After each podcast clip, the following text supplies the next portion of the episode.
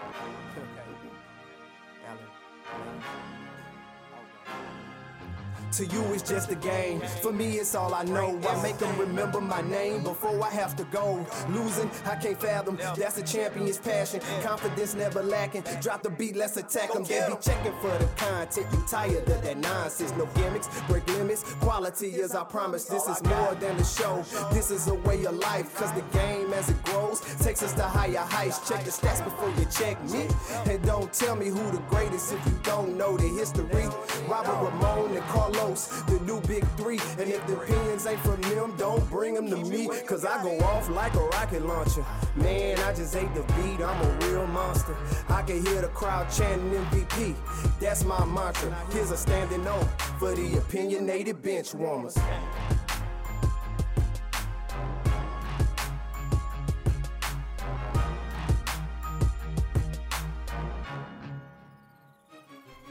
Welcome to the Opinionated Benchwarmers Podcast, episode 51. Me and Ramon are back here to cover the sports scene. Uh, man, what's happening with you, man? What's Good. up, man? I'm ready to get it rolling, man. We, uh, you know, it's been, what, a, a week or so, man. So I'm ready to get back into it. We had kind of a lot going on, a lot coming up, man. So I'm just, as usual, ready to get rolling, bro. Yeah, man. Um, I wanted to start like a like a kind of like a Stephen A. cut the music type thing, cause I have like something that's really been heavy on my heart right now. Uh-huh. But I, I mean, I just gotta discuss it, man. I just gotta get on it, bro. Like, you know, I just want to talk about kind of like want to ease into it, kind of like the NBA scene a little bit. It was some things that kind of irritated me. Uh, and, and I mean, I just want to, I just want to let people know that, you know, Kobe Bryant is the greatest Laker of all time. And I, I just want to, like, I mean, I understand LeBron is here and he may be the greatest, one of the greatest of all time. I understand that. But if if LeBron hasn't been here more than he's he's on his second year being a Laker uniform compared to a Kobe who's been with the Lakers for 20 seasons. Yeah. I mean, I don't think he has the right to be compared to the greatest Laker of all time. And I know we got Magic, I know we got Kareem, but Kobe with five rings is the greatest Laker of all time. And I just want to get that out the way so we can get on with the podcast and I don't have to worry about this. Dang, bro, you seem really bothered yeah, it. Like, man, like, like I, you really had to get that off your chest, bro. I wish people could like see your face right now and just see just see how you looking right now when you say that, bro. But I mean, you know, I I don't have no problem with what you just said. I completely agree, bro. You you know how we all feel about Kobe, so uh so I don't even know why that would even be like why that would even be a thought or a discussion wise that would even be said. I don't know. I just gotta let the listeners know, man. They they come here to you know hear a good podcast, so we just trying to make. It. But anyway, I'll offer that. You know, shout out to Shadow Worlds for carrying us. Yeah. Shadow Worlds Radio Network. Make sure that you go and check out their website. If you want to listen to our podcast and you listen to our podcast, just check out instead of listening to your normal, I guess, platform you know, iTunes or, you know, Google, Google Play or whatever you do, maybe just, you know, go over on the website and listen to us there. And, you know, the streams account towards us is the same, but just to check out their website because they carry us and we want to make sure that we always get them the respect and, you know, always show them how grateful we are. So check out Shadow Rose Radio Network. And when you do that, they have also other topics. So if you just like into other stuff besides sports, you can check out, you know, topics and they got it. So you know. So you know, uh, we're gonna get into it, man. Um, um, before we start, I did it last episode, so I'm gonna do it this episode. Make them respect it, yeah, make them respect it. They gotta hear, man. They gotta hear. Make them yeah, respect it. Yeah, man. I told you. I told you I had to let them know, man. They let, let them know, man. let them know, bro. I had to let them know, man. Turn it up a little louder. Hey, man. Number one team of the country. Yeah. Make sure, saw, make sure, yeah, make sure whatever y'all listening to, y'all turn it up as well, bro. Hit this as loud as you can. hey, they up there, man. They up there, bro. But I mean, the college football scene is set. I think that Georgia and Florida, that matchup past this past Saturday, which was yesterday, kind of like, kind of like even things out. We know, where everything's set. So we beat Florida. You know and we're gonna talk about the reports of Kirby Smart saying that you know, nobody listen to this part. That, yeah. that part of the fight yeah, song kind of yeah, trash, right. but you, yeah, you man. But part. you know, LSU number one in the polls. They're number one on our rankings, and another thing, man, I'm tired of people like sharing other people's like polls. Like their their polls are the same as ours. It's an opinion, you know what I'm saying? Right. But you know, of course, if you've listened to us, we of course have you know the knowledge and the sports kind of you know savvy to make the polls as unbiased as we can but you know i see a lot of instagram posts of people that don't even follow sports or share the ap polls because that's trendy to do but yeah. like man share our stuff man and our stuff really if you pay attention yeah. to it drops before theirs drop i'm glad you said that ramon like our stuff drops before that. So we not and we do that we don't feel like we have to do right, that right. because we know we are confident in our sports knowledge. But we do that on purpose. We drop our polls before the uh, quote unquote official polls because we want to show y'all like, look, you know, like man, they they copying off us pretty yeah, much. Yeah. You know what I'm saying? So, you know, like, you know, show us love. We appreciate the people that show us love. O underscore benchwarmers, that's our Instagram and Twitter. We appreciate the people that do show us love. But we're just saying, like, look, man, if you don't follow sports and you don't care like our polls are just as legit as the quote unquote official polls. But anyway, that's another thing that's yeah. been on my chest. But anyway, oh, you just letting it all. Yeah. but anyway, man, like I mean, what, what, what you think about the college scope, man? We we talked about Penn State. Let's start from the bottom and work our ways up. Penn State has been oh at the bottom, man. oh, man, I just. yeah, they are trash, but no, no, they're not. But anyway, you know, just yeah. looking at Penn State, we talked about them like a couple weeks ago, and we just talked about how they like really are consistent. They've been steady, and now they find themselves in that fifth spot. They find themselves in the hunt for the playoffs. So you know what's interesting to me is just you know just Penn State out out. I think everybody count them out. I think they are really one of those ones. And then there's Oregon again, University yeah, Oregon. Oregon they are really like you know just selling smooth. Yeah. You know nobody's talking about them. So yeah. I just wanted to kind of start off with those. I think kind of with those two, uh, one big thing for Penn State I really want to see this weekend. They have uh, Minnesota that they have to play. Minnesota is actually undefeated at this point too. Uh, Minnesota has a good coach in PJ Fleck, somebody that even before Coach O became the actual, you know, permanent coach at LSU was a name that was kind of thrown out even in that coaching hunt over there that's at Minnesota. So it's going to be a nice test for Penn State two undefeated teams that are facing each other as well. That that matchup is floating so much under the radar because of another matchup that we'll talk about a little bit later. I'm pretty sure you're gonna want to get into. um, but Penn State, the main thing I think that they'll get through that is gonna be, of course, when that big matchup with Ohio State presents itself. And I honestly think that uh, the two of them, uh, one of them obviously is gonna grab a spot in the playoff. It just is what it is. One of those two teams in the Big Ten and that's pretty much going to be almost like a playoff game in itself because it's kind of determining mm-hmm. who's going to end up grabbing a spot. So, and I think that game is in two like two weeks from Saturday. That's coming. Like they'll have this game against Minnesota, and then they got two weeks until they play Ohio State. So that's when we're gonna know what Penn State really is. Um, as it relates to Oregon, like you said, Oregon they had that loss opening weekend to Bama.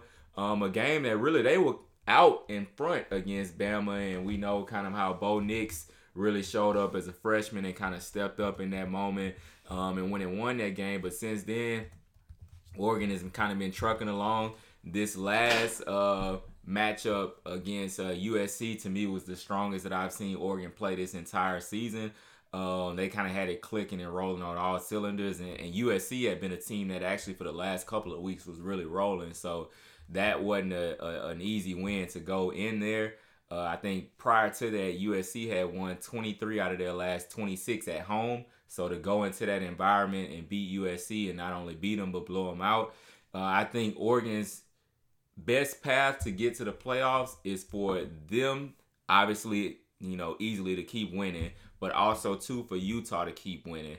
I think those two Pac-12 teams need to meet up in the Pac-12 championship, both sitting there at 11 and one with one loss to strengthen who's ever case. If Oregon and Utah are sitting there as top 10, top 7 type of teams and they face each other that final week as far as them being in the championship game against each other, I think it could propel one of them to grab a playoff spot as well. So um, that's kind of the landscape to me of, of, those teams. And as uh, you said, you know, you saw the mm-hmm. Georgia Florida matchup as well.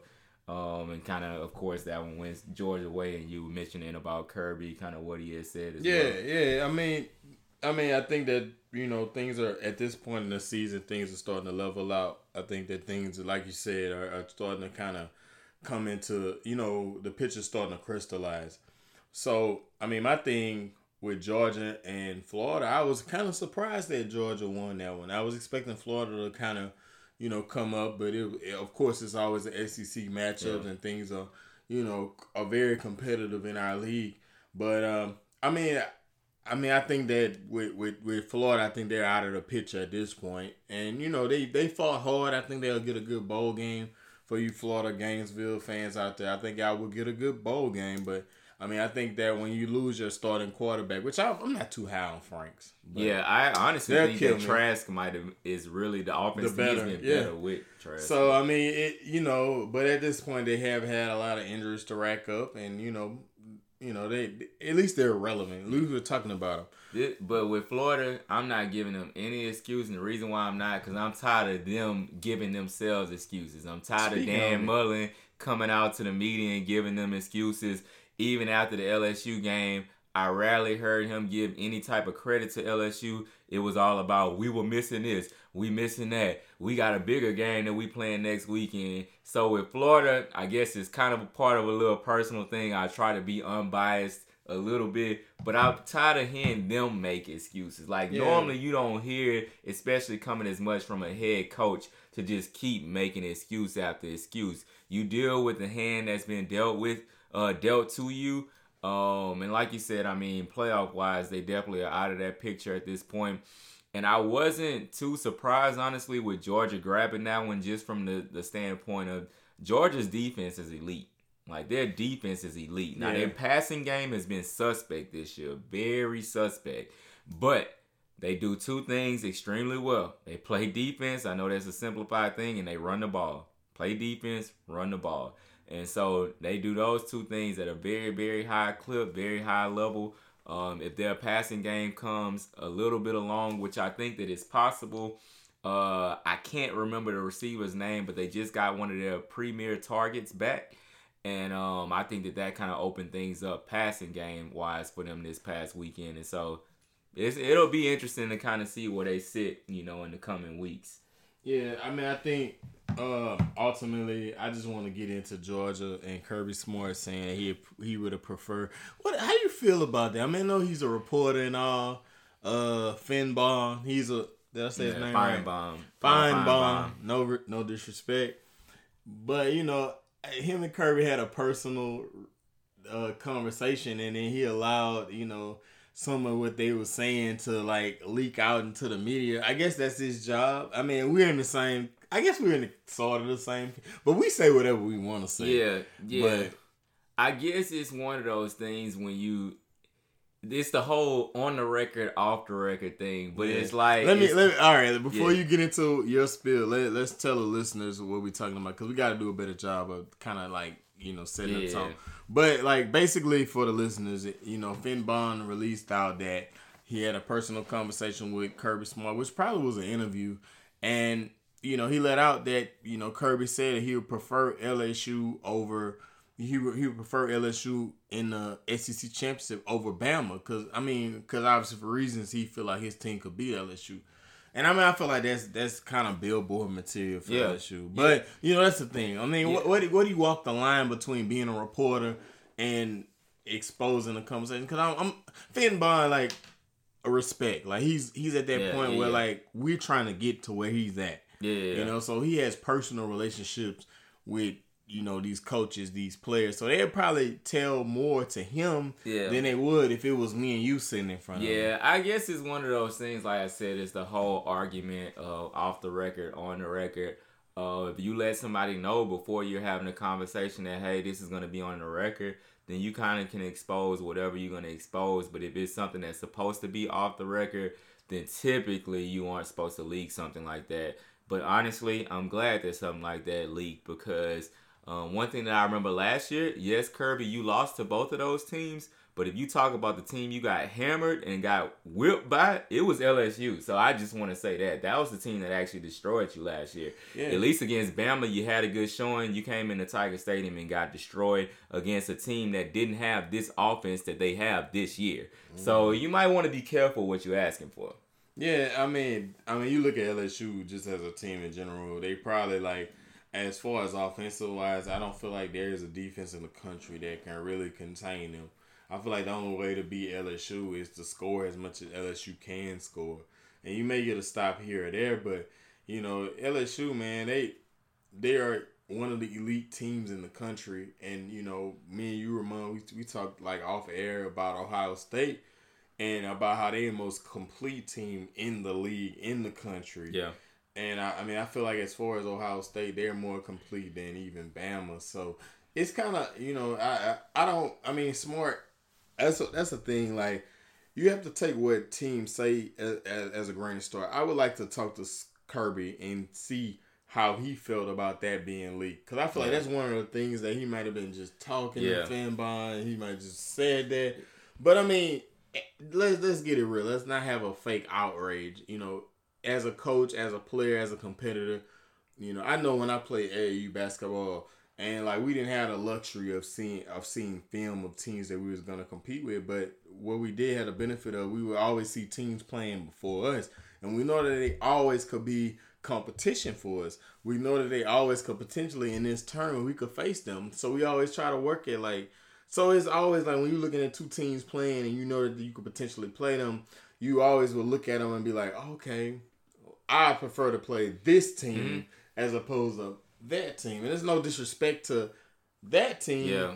But you know, at the same at the same time, you're like, okay, I want to win. I feel like yeah. I could take them guys. So I don't really feel like it's offensive, but I feel like making comments like that could be dangerous. Yeah. just because of that, it yeah. could be used as bulletin board material. As a great coach, of Coach O, Aranda, Aranda, and all of those you guys. Know what Joe Brady is. Yeah, you know they're gonna be like, hey, look, they wanted, they preferred you over yeah. them. But you know, and, and, that that's why I say Kirby probably did not want that yeah. to be leaked out. And and this is to me, this is where it get gets it for me is, I think that uh, Kirby, you pretty much, you know, actually saying that Bama has kind of that mental edge and mental factor over you. That's why you don't want to see them because the last couple of times that they played Bama, they've actually matched up better with Bama than they've matched up with against LSU. The national championship game, they really should have won that game. But once again, right at the end, Bama came and took it from them. You look at the SEC championship game last year.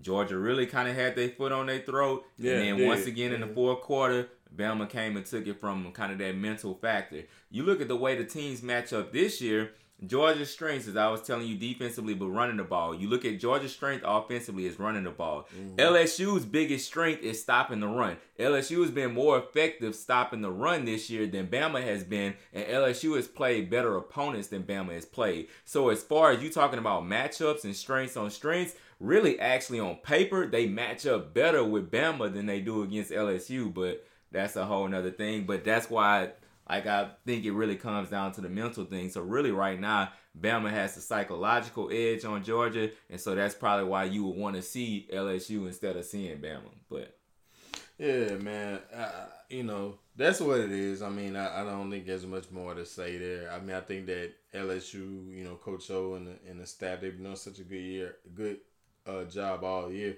I know they're gonna use that as bulletin board material. So I know they're gonna shot they shot themselves in the foot with that comment or even letting it out. But you know, Finnbond doing his job.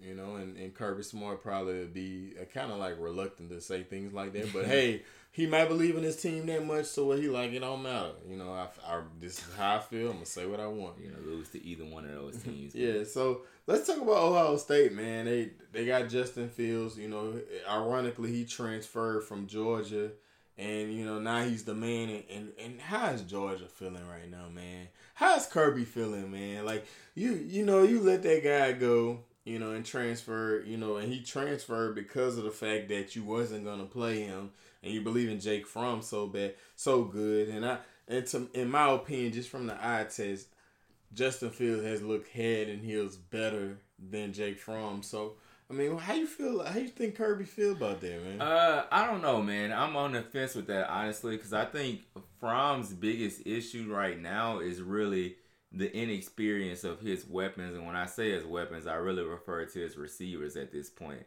I think that's been more so the reason that Fromm has been ineffective, more so than him just struggling from the quarterback position. I think it's very tough uh, that you do see a guy like Justin Fields, obviously over at Ohio State prospering. But honestly, I think that that was a better move for Justin Fields. I think that that system fits him better than the system he would have had at Georgia. So I think with the situation, I don't think you see the same Justin Fields at Georgia as you would see what he's yeah. doing at Ohio State. That yeah. system at Ohio State fits him better. So it it kind of gets the best out of him. Whereas I don't think you wouldn't have got the best the best out of him at Georgia. Mm-hmm. Yeah, but when you look at Ohio State being like the most dominant, we oh. both agree that they're the most dominant team. They look the, the most complete. So it's kind of like, you know, Justin Fields is looking better than Fromm. And, you mm-hmm. know, Fromm hasn't looked too, you know, but he's gonna need that game. I think under him. I think that like when you see him in the SEC, if they do make it to this, which I don't see why they wouldn't make it to this. Yeah, they could literally lose another. They could lose to Auburn and still be in there because they have a one game lead on Florida, which is basically a two game lead at this point because you got the tiebreaker. So mm. yeah, they would literally so have to lose two more we, SEC games. Yeah, we to, probably expect them to be in SEC so championship. So I mean, I, I I look at it like I mean when Fromm gets in that game, which I feel like would be versus LSU. Uh, you know, I guess it, my fandom is coming in, but I feel like LSU will be there. I feel like once you see him play against against him and see what he does there, I think that you could kind of get a gauge of you know how good he is. But I mean, Justin Fields, man, he he's nice, bro. Yeah, he, he's yeah, really, really, he's really, really nice. Good. So it's, it's kind. Of, I think what gets that team going though, man, is Chase Young, bro. Ooh, Chase yeah. Young is. Well, let's talk about that, man. We yeah. talked about the, you know, we we get into kind of like the Heisman race or whatever, you know, and Chase Young is kind of creeping into the ranks. Yeah. And you know, you talk about him as a guy. You look at you know, kind of like a Bosa, yeah. you know, type of you know, kind of like a, an effect on the game. He, we all know that you know, pass rushers and quarterbacks. Those are the oh, those that's the position that affects the the game. You yeah. know, and you know he can do that by himself. He, he's dominant, bro. He's he's dominant. Um, you know, you lose a guy in Nick Bosa that was coming off the edge last year. Of course, Nick Bosa once he got hurt, didn't play again. And you saw Chase Young. Chase Young was really good last year too, but like this year, he's taking it to a whole nother level. He came back in even better shape, even gained weight from last year, and he's just pretty much kind of a freak of nature coming off the edge at this point. Um, it always gets tricky with defenders, especially defensive linemen in the Heisman race. Like honestly, if Ndamukong Suh didn't win the Heisman the year he was that dominant in college, at Nebraska, I can't see where really any defensive player, especially a D lineman at this point, uh, or outside linebacker, pass rusher type, will really have a chance to win it if a guy like Ndamukong Suh, that's one of the most dominant defensive mm. players I've ever seen on the college, college level. Yeah, college. Uh, so if he couldn't get it, but you know, like you were saying, just about Ohio State, about the Heisman race, all that kind of stuff, they have kind of two guys that are kind of sitting there in the Heisman race pretty much. That's and, crazy. And that's what's causing them to be so complete because you literally got a Heisman contender on both sides of the ball. And to me, that's where they kind of separated themselves from most other teams out there because most other teams you can say, okay, LSU is elite offensively defensively they're coming along, but they haven't showed continued dominance or sustained dominance defensively. Same thing with Bama. Or you can look at a team with Georgia where their offense has been shaky, but their defense has been good. But you look at Ohio State, and really on both sides of the ball, they've been equally effective. So yeah, I mean, I, yeah, I mean it. It's crazy with Chase Young. I mean, I think as the Heisman race, I think it's, it's for Joe Burrow to lose. Yeah, and you know, I, I mean, I'm not not the you know, kind of like beat on a dead horse. We we discussed why we think that Joe Burrow is gonna win the Heisman, but I mean that's our fandom saying that he's going to win it. But I feel like he's in the lead. But it, it's about those Heisman moments, and that, that's a good transition, man. We got Bama and LSU coming up this week. Uh, I want to encourage listeners. Two years ago, I just read it today. Remind I was gonna really mention it to you. It came up in my memories in my Facebook, but it's that piece you wrote about. Uh, I think you you you counted down yeah, the top yeah. ten LSU games, and if you want to check that out, make sure that you check that out. Uh, you can just check it out on our Facebook, Opinionated Benchwarmers, or you can go yeah. to our. We have a blog site as well uh, yeah. o- opinionated bench warmers, and uh, it's just what Ramon he which he articulately did, and it was it was an excellent piece. It's just counting down the top ten LSU versus Bama games because it's just been a part of our history. You know, LSU. We went to LSU, me and Ramon, and so we we really firsthand know the best LSU games that has happened. And uh, it's just kind of like it was just remarkable. It was a good read. That's just shout out to you, man. You did a great Appreciate job that. on that, man. Appreciate we should have we should have kind of like dug that up, yeah. but you know now we digging it up now. But if you want to check that out, make sure you check that out on PNA Benchwarmer. But one of the things that you did uh, right, and I noticed that one of the best games, I think it was the best game that you wrote was like that 2011 game, the 9-3 game. 9-6, 9-6. 9-6. Yeah, yeah. And it wasn't much it wasn't much offensive output but to ironically, here we are in 2019, yeah. eight years later, we may have, we're expecting, anticipating. I think all sports writers and, and you know analysts are anticipating one of the one of the highest scoring Bama versus LSU games that we've ever seen. Yeah. So I mean, I'm really anticipating this Saturday, man. Yeah, no, definitely. Like you said, you go from that game being one of the like just defensive slugfest to this game gonna kind of be basically a shootout, you know, going back and forth. Uh, I was talking to some people about it even at work and talking about the game and and really how I look at these two teams and it's crazy that they're almost like mirror images of each other. Mm. Um, you look at two defenses that are, that have shown flashes and have had moments of looking like typical LSU or typical Bama defenses, but that aren't quite there. Bama's defense hasn't stopped the run as well this year. They have a young linebackers. I always think that their secondary can be tested, but especially when you look at the offenses, you look at, to, in my opinion, the two best uh, wide receiver units in in college football. You look at Bama with that four-headed monster over there with um, Jerry Jeudy. You look at uh, Ruggs, Henry Ruggs mm. over there, mm. DeSean Smith, mm. and you mm. look at Jaylen Waddle, and then you look at the trio with LSU of Justin Jefferson, Ja'Marr Chase, and Terrace Marshall. But now you throw in what Moss has been doing recently. You can throw in there Derrick Dillon having moments here and there. You can throw in Stephen Sullivan. So you're looking at two teams that have the best wide receiver corps, the two top basically quarterbacks in the nation in the Heisman contention, and you have two quick strike offenses. Um, mm-hmm. So you're mm-hmm. not gonna look at really either team that's gonna try to too much milk the clock and let me run the ball and keep the other team's offense off the field. They both are two quick strike offenses and literally can get the hands in a playmaker and he can go 70 or 80 yards. So uh, I think it's gonna be very intriguing, and like you said, it's gonna be way different from the nine six game because it it might be forty nine to forty six. Like, yeah. Uh, yeah, it's like you mentioned. I mean, I think that it starts off with the quarterbacks on both sides. You know, Tua, uh, which we assume is going to be healthy for the game. You know, he had the ankle injury. I mean, knee injury. The ankle. Yeah, you, you ankle. said it right. The okay. ankle. ankle injury. So, I mean, with Joe Burrow and Tua, you're looking at two of the top quarterbacks in in the country. We're looking at the future of the NFL right there. Uh, I truly believe, and you know, even on the other aspect is that how much Heisman implications. Like I don't know yeah. of another game that has much as much Heisman implication as it does on both sides. Just being that the losing quarterback, you're gonna raise your eyebrow on, yeah. you know, and I think the winning quarterback is is the one that that's going to be looked at as favoring and winning that Heisman, and, and it's not just because of, of the uh, I guess the the the height of the game and, and, you know the the the the level of the game, but it, I think it's more so is that these quarterbacks are going to have to play the best that they have in in their lives to right. win this game.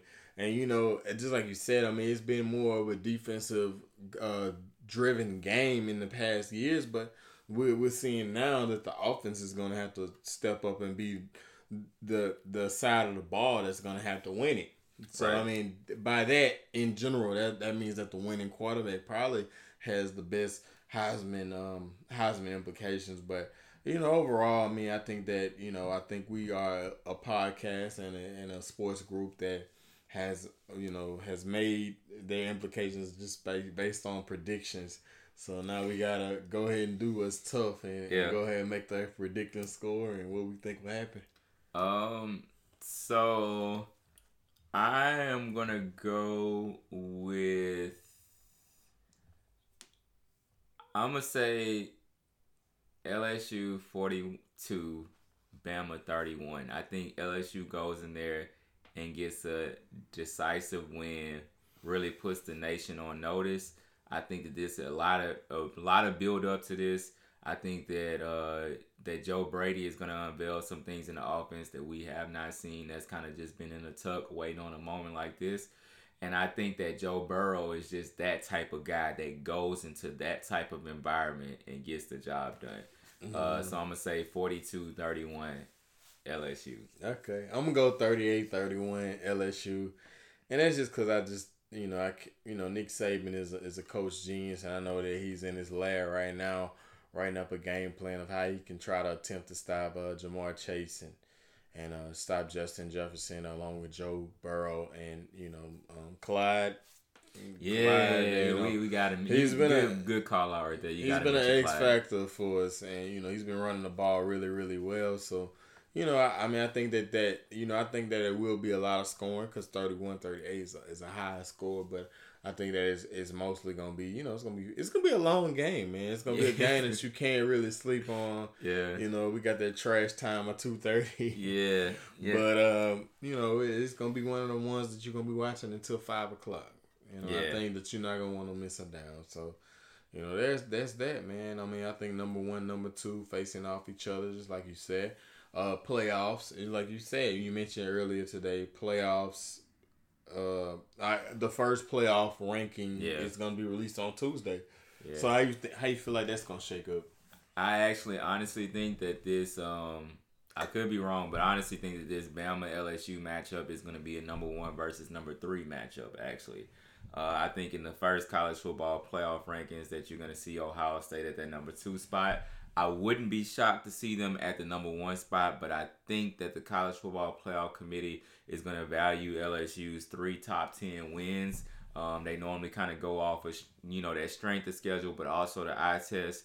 Eye test wise, they probably would have Ohio State at one, but I would say their their four that they're gonna have right now in the order I believe is gonna be LSU, Ohio State, Alabama, Clemson.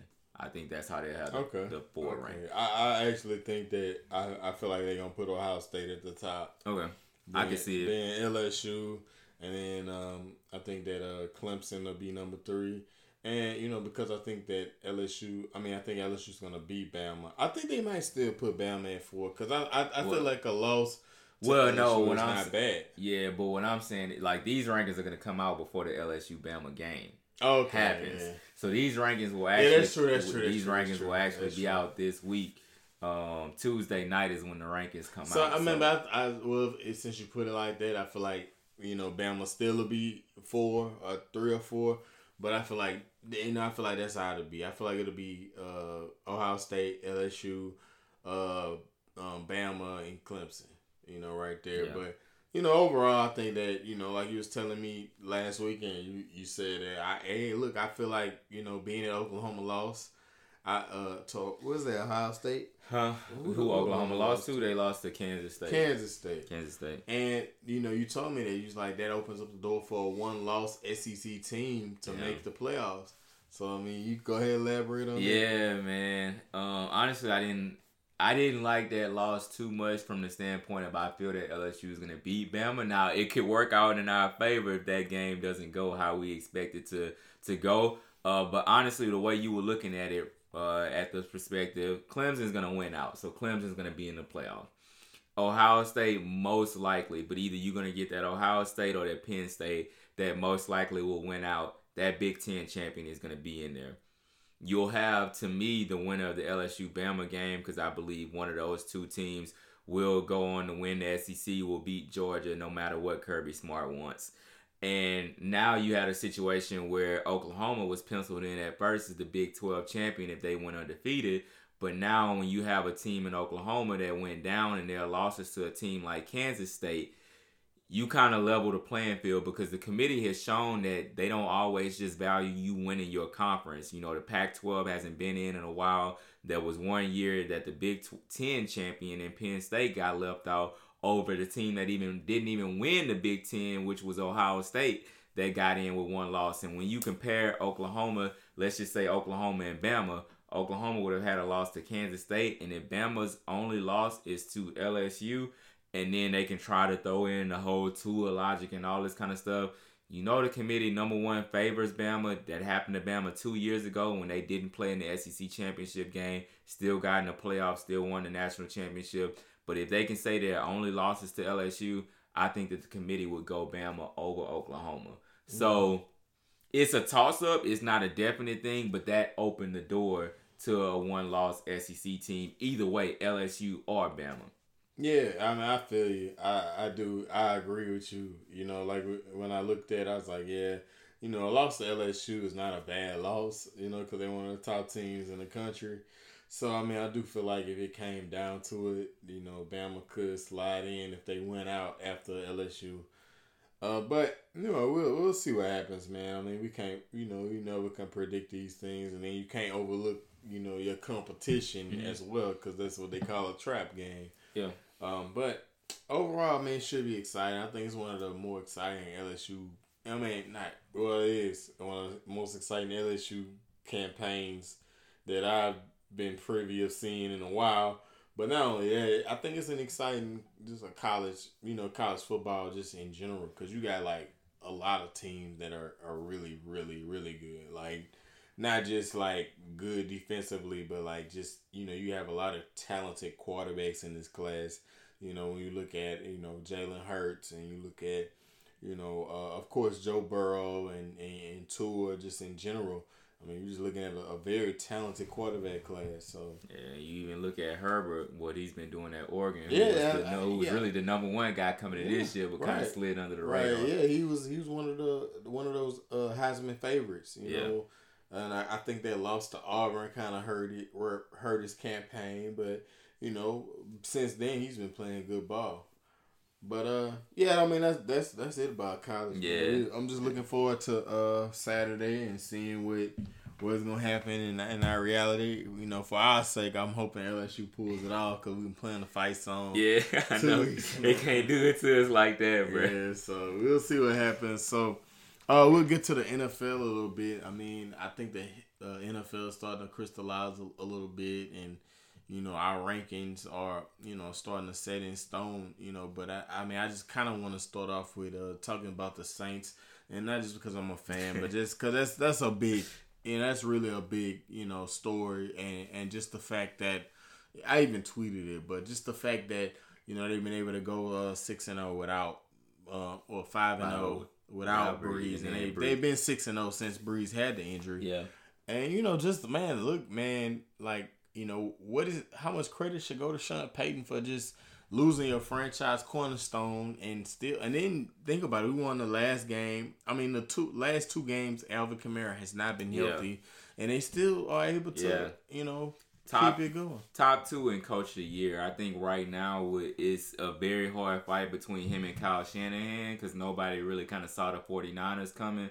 But it's it's very much a toss up between the two of them uh, for coach of the year. Like you said, no one really saw that even coming with Drew Brees going down. You know, people were thinking that, of course, when he went down, that it would be for the full six games, even though he came after, you know, the fifth game.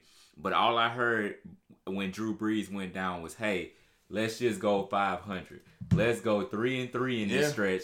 That's what I heard from yeah. everybody, especially yeah. even Saints fans. They were like, "We can go three and three without Brees. Then we'll sail on into the playoffs." And then you just saw win after win. It was like, oh, this Dallas game might be tough. Okay, win. Oh, this Seattle game might be tough. Okay, win. Oh, this Chicago Bears game might be tough. Okay, dominate them. You know? Mm-hmm. And so it was like just week after week, you seeing that. And like you said, you see Kamara go off. They plug Latavius Murray in, and then Latavius Murray really, really good. I think that that deserves even some time. Latavius Murray has looked very extremely explosive this year. And I think that he, you know, I think that people really kind of slept on him.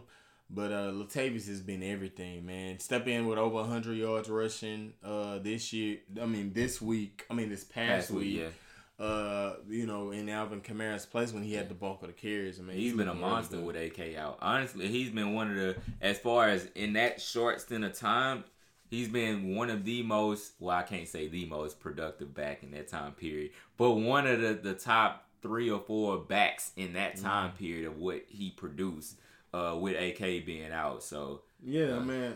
You look at a guy like him who runs, who's a big back, six three, you know, two hundred what 230, 220 pounds.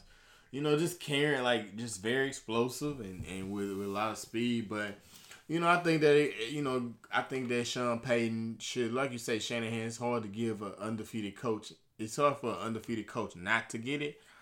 But man, this dude Sean Payton, you, you know, 49ers gonna lose a game here. Yeah. So I think that kind of will even it out. But man, Sean Payton, the adjustments he's made, how he's been able to to drop a game plan for Teddy. Like I, I said a couple episodes ago, just that's tailor made for Teddy. Yeah. You know, the same way that it was tailor made for Brees. But then let's talk about Brees, man. He come off that thumb injury looking very, very, very good. So. the usual Drew Brees, man. Uh, what can you say? He come out there with 300 yards plus. That's the usual 3 mm-hmm. touchdowns. Pretty much almost looking like he never went out. The rust kind of shook off very quickly, you know, first I think the first couple of drives he was already like six for eight or something like that. Mm-hmm. Of course, they kind of started off with him kind of dinking and dumping a little bit mm-hmm. early in that game, and then all of a sudden it was the usual Brees. boom, boom, target after target, you know I mean, what, can't guard Mike. Right, and yeah, I'm glad you said it because like it's, it's one of those those players that's in the league that nobody's talking about, and that's Michael Thomas. You know, his production has not gone down since whoever's throwing him the ball, he's gonna catch it. And I mean, he's he's very remarkable. He's very reliable. He's leading the league in receiving yards and in receiving and and, and in uh, catches. Yeah. So it's on pace to break Marvin Harrison's single season record. That's what a lot of people aren't talking about. You don't like that he's too much. On, I don't like it as much, but I, I'm a I'm an MT fan though, man. I, I, do really like Michael Thomas, and I really respect Michael Thomas. That's why yeah. I say can't go on Mike a lot because the dude is just a beast, bro. And you literally, it, if you no throw it near him, he's gonna snag he's, it. He's gonna snag His it. His catch so, radius is out yeah. of choice. So if anyone were to break it, I would be cool with MT and Odell. Those are the two I'd be cool yeah. with. The two of them if they, yeah. you know. And I'm glad, man. You know, man, you killing the transition, man. Because I wanted to get into Odell, man. Uh, he's been quite underwhelming in Cleveland, and we all know that it's you know uh, a wide receiver position is predicated on who's throwing him the ball. And yeah. Baker Mayfield is in that sophomore slump that we kind of predicted. Yeah, I think I predicted. It. Yeah, it. no, you definitely did. Uh, I was just about to shout you out on that because uh, before the season, you were talking about him, you know, having that sophomore slump or definitely potentially falling into that. And I was like, man, I don't know, Rob. I was like, you know, he got all these weapons. He got Odell on the outside. He got Jarvis. He got, you know, your boy Nick Chubb in the backfield. You know, Callaway was still around. I was like, the best quarterback you know, that he's had his career. Yeah, so I, I was just like, you know, I was like, you know, no, no way Baker has that sophomore slump, man. He just got too much around him, and it's definitely shown up that he's definitely in a slump, man. Well, I mean, it, it's a, one of those things. Odell is a, I mean, not Odell. Baker is very cocky. Yeah. And his arrogance is really kind of shooting him in the foot. And you know, like I said, we was gonna talk about how he, you know, dissed that reporter and just, you know, he's getting interviewed last week, and uh he we just walked off the interview. I mean, I think that you know Odell is doing everything he can, but if you're not gonna utilize the talent, then it's it's not gonna work. I mean, Odell's one of those guys, like I've said always, uh, is one of them guys, and Eli understood that. Eli understood that he was one of them guys that's always open. If you, yeah. even if he don't look open, throw He's him the ball. Throw him the ball. Let him make and, a play. You know that hasn't happened. Odell has had a very underwhelming season so far this year, and you know it just don't seem like you know Baker and him are on the same page right now, and it's just sad to see because it's a very talented team. But I mean, it's one of them things where like like people say, it takes time for teams to gel. Yeah, uh, and like honestly, I mean, we sit here with you know them going through eight games and sitting at a two and six mark. that's just crazy to think about. You yeah. heard I all, mean, one more loss. I mean, a rule of thumb, right? Seven losses, you're not making the playoffs. Yeah, and, and the thing, the thing that's crazy is going into the year, they were looked at a team that people had kind of penciled them in the playoffs first of all, but people were talking about them as a Super Bowl Los. contender. Right, right. Uh, you know, we had a whole discussion and whole debate on that, and um, I mean, to see them at this point, I would at least thought they would be 500. I would at least thought they would be 500 at this point, but it just shows you how ineffective, honestly, Baker has been. And there's really no excuses that you can make. Right, because Chubb is toting it. Chubb is toting it. You know, other than when he was just having fumble after fumble against the Patriots, he was still toting it. Man, he was just man. fumbling. Yeah, he was just fumbling. One of them long runs, he was toting that sucker and just fumbling it right at the end. But uh, but I mean, to me, he has the pieces around him it's not like to me either. It's but is like, it Kitchens though? Is it Freddie Kitchens? I think his play calling is has been very, very, you know, kind of you know mediocre. I think that he he really, as a head coach, I've never been a fan of a head coach calling the plays because there's so many other things that you're responsible for. You know, yeah. like. But at the end of the day, I, I can feel you on that, and I, I can I can get you on that point. But there's certain things that sometimes a quarterback has to make a play. Like the game today, you know the game the the Browns um I'm blanking on who they were just playing they, the uh the Broncos the Broncos playing the Broncos you see Odell at the end of the game there's a fourth down play he got a one-on-one matchup beats the corner I think it was Chris Harris covering this play because I feel like Chris Harris was shadowing him for most of the game but I think it was definitely him and you see Odell with a step on the corner and you know, Baker Mayfield just never sees it or never even looks the way to get him the ball. Now it seems like his first read was to go to Jarvis Landry, and he just went with his first read instead of seeing that matchup over there. And so you see Odell frustrated because it's like, man, I got a step, I can make a play. That could have been the game-winning touchdown. So it's like I can feel you that part of it can be play calling, but sometimes too a quarterback also has to make a play. And I think that Baker just isn't doing that enough this year. Yeah, I mean, we'll we'll see. I mean, I don't feel bad for him. I mean, whatever. Uh, for what they doing, I mean, with with with that, but uh, the Browns definitely got to get it together, man. But I think, I think some weight, a lot of, uh, um, a much more weight should go toward, uh, should go on Freddie Kitchens for the way he's been, um, he's been maneuvering through this thing. But uh, yeah, man, it should be interesting, man. Again, it's a good season. Uh, the Saints got the Falcons. They was on a bye, bye this week. Uh, and uh, me and Ramon, as we were recording, we were uh, evaluating this uh, Ravens Patriots game. Yeah. Which we had a Patriots the top team in the league right now, but I mean, right now, man, yeah. we're seeing man, it's looking kind of shaky. What what we're seeing is them finally get their first test. The Patriots have arguably, like, I haven't literally gone into the strength of schedule numbers but as far as you look at their strength of schedule, it's been weak. Like they haven't played anybody up until this point.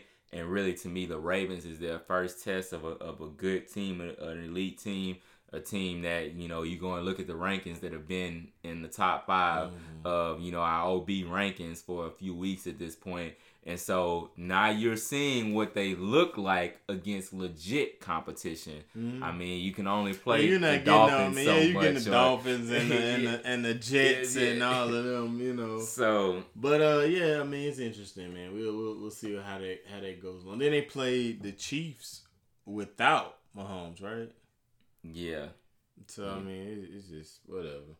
But yeah, man. So um uh, let's move on to the NBA, man. I think that things are. Let's start off with with the big with the big Kahuna story, and that's KAT and Embiid and their feud that they're going through. Now, overall, they got into a fight, and you know, what to me, I'm like I'm on Charles Barkley's side. I feel like it was just a a wrestle, a, a little tussle match. I don't feel like it was really considered a fight. They weren't throwing many many punches in that fight.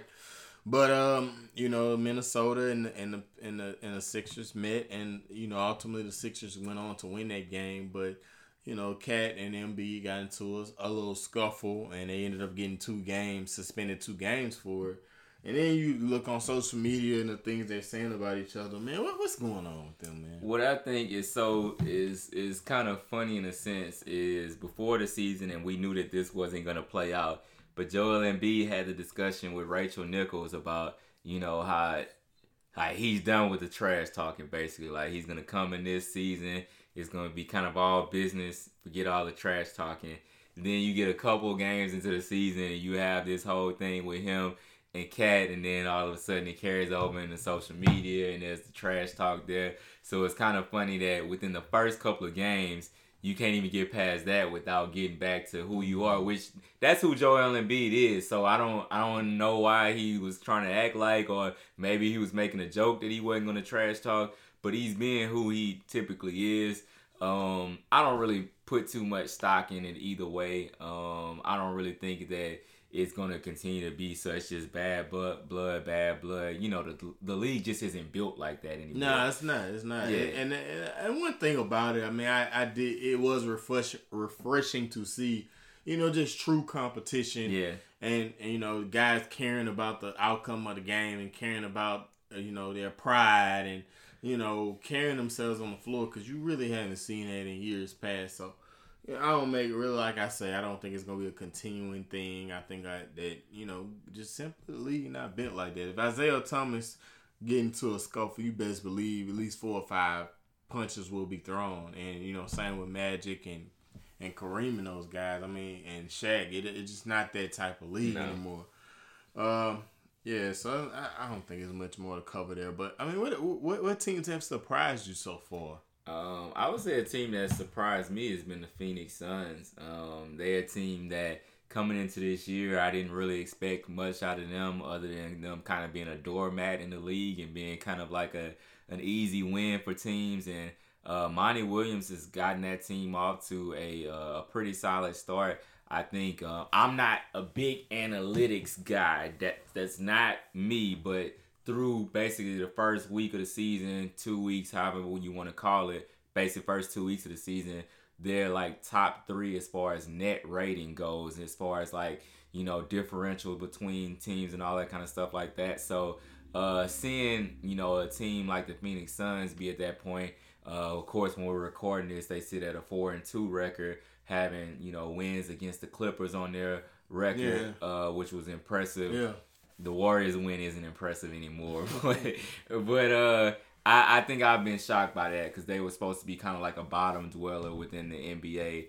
And they really kind of uh, shocked well, at the beginning of the season. Like I said last podcast, man, DeAndre Ayton didn't have a bad rookie season at all. He, oh, he averaged good. a double double, so he's gonna continue to develop. We know we having Devin Booker, and just the just the way that team is built, I think that it, it is pretty solid. Um, but I mean, the most team, the team that surprised me the most, uh, with me is just Dallas. You know, I think that they, you know, which is gonna transition us into our next topic. But you know, Dallas has looked really, really good, and you know, on paper, you expected them to be good. Yeah. But I mean, you know, you look at uh, Porzingis just coming off a, a gruesome injury yeah. and was out for the majority of the best, better part of the the season last year you don't really expect guys to bounce back from injury like that, and I mean he has, and he looks darn good. And then you know, like Luka, that's on our our tab too. Just how yeah, great, great he is, and you know, I, am I'm, I'm saying, I mean, I, I was reluctant to put him there, but I mean, I don't think I think at this point you it'll be hard not to put him in the top ten players in the league already. Ooh. I have to, man. Like, I mean, let's get into it. I mean, the next subject. Uh, just the Lakers versus Dallas and what he showed, um, and what he showed in a you know he had thirty plus points, he had twelve assists. No, he had like fifteen assists, assists and twelve rebounds, rebounds yeah. as a guard, and you know on a national stage versus LeBron and the Lakers, one of the elite teams in the league. You know, he, yeah. he didn't leave anything out there on the floor after going through, you know, hitting uh uh Dwight Howard's uh metal chin. but Man, like Luka, I mean, what he showed, like in the clutch, man, he has. How can you not put right. him in the top ten? Yeah, Luka. We need to start having that conversation about Luka. Luka's Luka's a monster, bro. Uh, I was just trying to get through my head, kind of a, a quick top ten list in the league. Uh, I could definitely say he's. I mean, he's in the discussion. He's no doubt surefire going to be an All Star this year. Um, looks on, well on his way to being an All NBA player this year. So um, him being top ten, I could buy the discussion. I probably would have to kind of think through the league and try to think of uh, ten players, but in that game, man, it's just he look like a top ten player in the world. He, he plays under so much control. He plays at so his smooth. own pace. He's like you said, smooth, and he just makes it look easy. Like it, you never look at Luka. he's only twenty years yeah, old. it's it's crazy. It's twenty years old, bro. What's What's crazy is to think about the fact that out of that duo, Porzingis is going to be the second best player. Out of that duo, out of who? At, out of him and Luka. No. And I'm saying he's going to be the who? second best player who? out of that duo. Out who? of him and Luka. Who? I'm trying to. I said Porzingis. Okay, okay. I'm okay, getting okay. I thought you saying Luka. No, no, no. I'm saying, yeah, I'm saying to give Luka that much credit to look at Porzingis. Porzingis is going to be a star in this league. I agree. And to look at that duo and say Luka is definitively the better player yeah. at 20 is crazy. Yeah, like Luka is a monster, bro. Yeah, Luka is is one of those guys that he is box office. He is much CTV. He is probably one of the best players that you probably have privilege of seeing. Anytime LeBron is calling you a bad MFer, right. like you know, and then you know he he patterned his game after LeBron and what he brings. But I mean, Luka. I mean, I'm I'm I'm on the, I'm on the Luka bandwagon, right. man. He he is he is after what he showed on Friday nights, and and like I told you last week, Ramon, or uh, last time we recorded is that when I look at players, I look at clutchness. You know what I'm saying? I look at what you do when, the, when your back is against the wall. And you know, a lot of times the Lakers had him against the wall, and he just he, came out swinging. Bro. He's that dude, bro. He nice, He's that dude, bro. It's it's it's crazy to see, and even you look at even down to his step back threes, oh, bro. Just as good as how I mean, hard, just yeah. as good, bro. It's it's ridiculous. Like I saw him hit one of them against LeBron. Like it was from the corner. He just yeah. stepped back on him and just right in LeBron's face. Uh, Luca, Luka is the real deal. Yeah, bro. man. Then you hate the Mavs, but yeah. I mean the Mavs are, are have really built a, a, They have a knack for finding those foreign players, man, and. You know, you you and I know it ain't many foreign players that you can find that's really good. Like you got Powell, Paul Gasol's an all time great. Dirk Nowitzki is an all time great. And now you got Porzingis, you know, who probably will be an all time great. And you got now you got Luka, man, and you got yeah. Steve Nash, who's an all time great. So it's just kind of like you know you, you got a knack for finding them players, and, and Dallas, man, they have a knack for drafting those players, bro. Yeah, they do, they do, bro. It's, it's yeah. Great. So I mean, shout out to Dirk too for getting a street named after him in Dallas. Yeah, that's pretty. That's, that's pretty neat. Yeah, but that's dope. He deserves. It. I mean, I think off that uh, uh what was that uh was that 06? You talking no, 2011. Right? Yeah, it's 2011 playoff run. Like I told you a right. couple podcasts ago, one of the greatest playoff runs I've ever seen in my life. Right. If you you make a playoff run, getting through the Lakers, who were the defending champs getting through OKC that had Russ and KD and Young Harden on that yeah, team. Then get through and LeBron. you beat LeBron and, D Wade and, and, and Bosh. Yeah. That's and I remember that Dirk, runs, Dirk pissed man. me off during that run so bad because he was not missing a shot. No, he was not, bro. And he wasn't missing. He was not. He was not. And the thing about it that was so funny, bro, got to the finals, and that's when you know the Mavs went down. I think two to one, and the Heat were kind of mocking you know, honestly, LeBron and Wade were mocking Dirk about Dirk, you know, being sick, and they act like he was either faking or you know making it bigger than what it was. And Dirk went and killed them the last three games of that series, man. Uh, so one of the all-time runs for him, you know, yeah, yeah, definitely. For me, that's like a that's got to be a top five playoff run. It's top five, no doubt. It's like you got Shaq up there, uh, you got LeBron, got to be up there. Yeah, you know, uh um, and Dirk, Dirk got That's a heck of. A. You know, you got Magic. Man. You know, like that's it. That Dirk run is, Bird. is special, bro. But Dirk, Dirk run. The Hall of Famers yeah. that he knocked off. Yeah, yeah. The Hall of Famers he knocked off in that run. Yeah. That's crazy. Yeah, I, I, think that is something that's gonna be talked about more and more as like things mature. Like you said, you know, when when Wade gets in the Hall of Fame, when Kobe makes his Hall of Fame, and LeBron makes it Hall of Fame, you look back and like, man, like he faced I mean, some KD greats. makes it to the Hall of Fame, and yeah. Russ makes it to the Hall of Fame, and Harden makes yeah. it to the Hall of Fame, yeah. and eventually when Bosh finds his way, I think that Bosh you will think, find. I don't think he'll be a first ballot, he but he gonna find his way into the Hall of Fame though. I don't know. I, I would I would guarantee you that Chris Bosh. You guarantee? I guarantee you that Chris Bosh will be a Hall of Famer. Yeah, he may be. I don't know. I, you think he did enough? He got the rings. I guess he got two rings. I mean. I don't know if he's played long enough. I don't know if he played long enough. I mean, I, but I mean, when you look at some of the trash players that has made it to the NBA Bruh, Hall of Fame, they, well, the thing yeah. about it, they make it just like the basketball Hall of Fame. So it's like so many people get in, bro. They they're gonna Bosh is gonna get in, especially with the numbers that he had. You go back to even his Toronto days. Oh, you don't have to convince me. Yeah, I know. And the rings that he won and all this kind of stuff like that, he'll eventually make it into the Hall of Fame, man.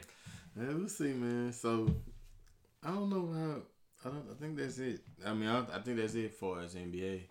Yeah, I mean, we didn't really talk much it's about the Lakers, early. but you know, I know you went on your. I mean, yeah, let's let's talk about that, man. Dallas versus Lakers. We just saw that on on Friday night. Probably the game of the year so far. It's gonna be tough to top that. I mean, I know it's really really early. We're only two two weeks into the season, but so far, that is the game of the year. Yeah, no, it definitely is the game of the year. Uh, I mean, you saw LeBron. Uh, I think we got a good idea of what LeBron wants to see for this team, and then Danny Green has just been an X factor for us.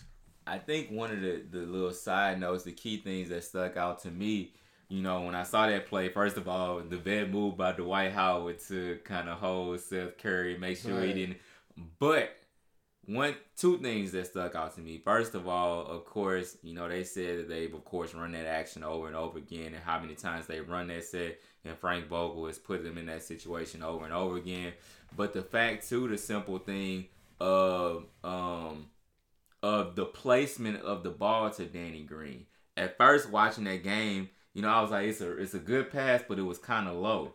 But after hearing about it they say Danny Green actually likes the, to get the ball low because he feels like he gets his legs better into his shot when he catches the ball low. So even LeBron had a presence of mind to come around there, getting the ball to Danny Green, but also placing it right at the spot that Danny Green wants it in order to be able to elevate and come and hit that shot and obviously taking it to overtime. I thought that that was just an interesting kind of nugget, a little side story right there. Uh, that was very intriguing, but um, I think that you know that duo too of, of LeBron and AD has been pretty much as good as advertised, and they're just very early into their time of playing together. So it's gonna be very interesting to see as that duo continues to grow and continues to develop even more chemistry, kind of how good they can be together. You know, that's gonna be very interesting and very intriguing. Yeah. Um I think one of the things too that you got to look at is just kind of like just how things have been moving along, you know, so far because you know when it's early like this, it's, just a lot of things that kind of can materialize, and you look at things that kind of you know doesn't, you know. I mean, you got BI averaging twenty seven points in the game. I mean, I don't think he's gonna sustain that type of average. But I mean, just looking at the Lakers and and just outlook, you gotta say they they really gelling pretty good. The only thing we got to get rid of is KCP. Oh man, got to get rid of KCP. But it's crazy actually as we you know recording right now and this Spurs Lakers game is going on and it's in the closing minutes or whatever. KCP's actually having a pretty good game tonight. That's actually. I mean, after shot. like what what we gonna like yeah, uh, what seventh is, game? Yeah, I think this is the sixth one tonight. But uh, yeah, he's had five bad games, so five he's kind of he's kind of due one six six games. Yeah, but uh, it's definitely time to kind of get him out of the rotation. But I mean, that's one thing that's scary though, because Rondo ain't there yet, and Rondo's gonna make a difference. Right, and one thing I want to say, we can't close this pod without me telling the Memphis Grizzlies, free Iggy, man. Free Iggy, man. Free Andre Iguodala, bro. Memphis Grizzlies, y'all aren't doing anything with Andre Iguodala. I know y'all trying to get another pick for him. You already got a pick when you made the Andre Iguodala trade. You trying to get something, another pick for Andre Iguodala. You got a pick when you traded for him and took on that contract trying to get two picks out of that is just honestly ridiculous, man. It's really ridiculous. And I know I'm being very biased because I'm a Lakers fan. I even have on a Lakers shirt right now while we're recording this pod. Um, so I'm super biased, but free Iggy, man. If you add Iggy to that rotation right now with the Lakers, and and Iggy was live tweeting the uh he was tweeting the end of the the uh, Lakers and Mavs game. Like you could tell he wants to be in LA already. So just go ahead and let it happen Memphis. Go ahead and let him get bought out, buy him out, figure out something. You aren't using him right now anyway. And let him come to the Lakers. That's where he obviously wants to be. Rob Pelinka is his former agent. Let it happen, man. Stop wasting our time, man. Man, Iggy, uh, you said it best. I don't have nothing to add on to that, man. That's neither here nor there, man. But it look like they want to hold him hostage and, and get some assets for him because Memphis ain't going nowhere this year. Ja look pretty good. Yeah. But uh, what about Miami, man? The Heat. The Heat, man. They got two rookies that's like killing it right Lighting it up. One that went undrafted. Yeah. That's it's crazy. They've been lighting it up. And you remember the last fight we said Tyler Herro is a sleeper, as one and of the dark horses in that rookie of the year conversation he was one of the names that we mentioned, and he's been very good to start the season. And then that's Nunn. Nunn was none undrafted, yeah. uh, undrafted uh, guy. Uh, this year he's a rookie, and he, I think he, they say in the first seven games he scored. He's averaged the most since like I think D Wade. Yeah, you know, uh, just a bunch of legends. So you know, I, I, like to see young guys get it yeah. in early like that. In the Heat, man, they to see them right now sitting second in the East as we're recording this. We know the NBA changes day by day, yeah. but as we're recording this, to see them sitting second in the East with a five and one record, and on top of that, on you know tonight when we're recording and Sunday night or whatever, they mm. destroyed the Rockets, blew them out. Like it was early mm. in the game, it was like forty-seven to 14 or 43 to 17 or some kind of score where they were up 30 in the game pretty early in the second quarter and like they just destroyed the Rockets. Um, and part of this they've been doing part of this without Jimmy. Like Jimmy missed yeah Jimmy just games. got they just got back. So um, I mean shout out to the Heat. I know they were a team that you really mentioned coming into this year.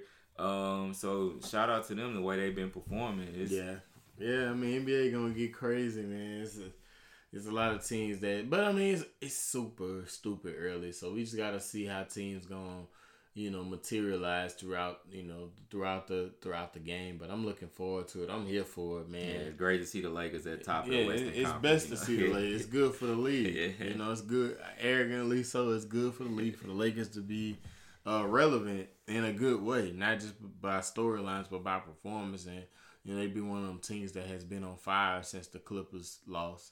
But um, I mean, I think that's that's about it, man. Yeah, I think we wrap it up, man. It, man. Yeah, so I mean, shout out to the listeners, shout out to everybody that's listening.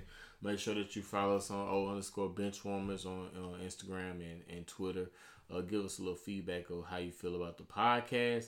We appreciate everybody that has been complimentary of the podcast. Every time I'm seeing somebody uh, in person, and telling me how much they enjoy the podcast. So we just want to shout you out and uh, we appreciate those compliments and uh, thank you for rocking with us. And um, just uh, make sure that you subscribe uh, if you want to support us, and make sure and you want to see us go, you know, to another level. Make sure that you're sub- subscribing, and even more importantly, make sure that you tell a friend about the podcast. Uh, wherever you uh, wherever you like to listen to your podcast, you might have heard it by a random link, but we're on iTunes, Google Play. Uh, we're on uh, Shadow Worlds Radio Network. Uh, shout out to those guys over there.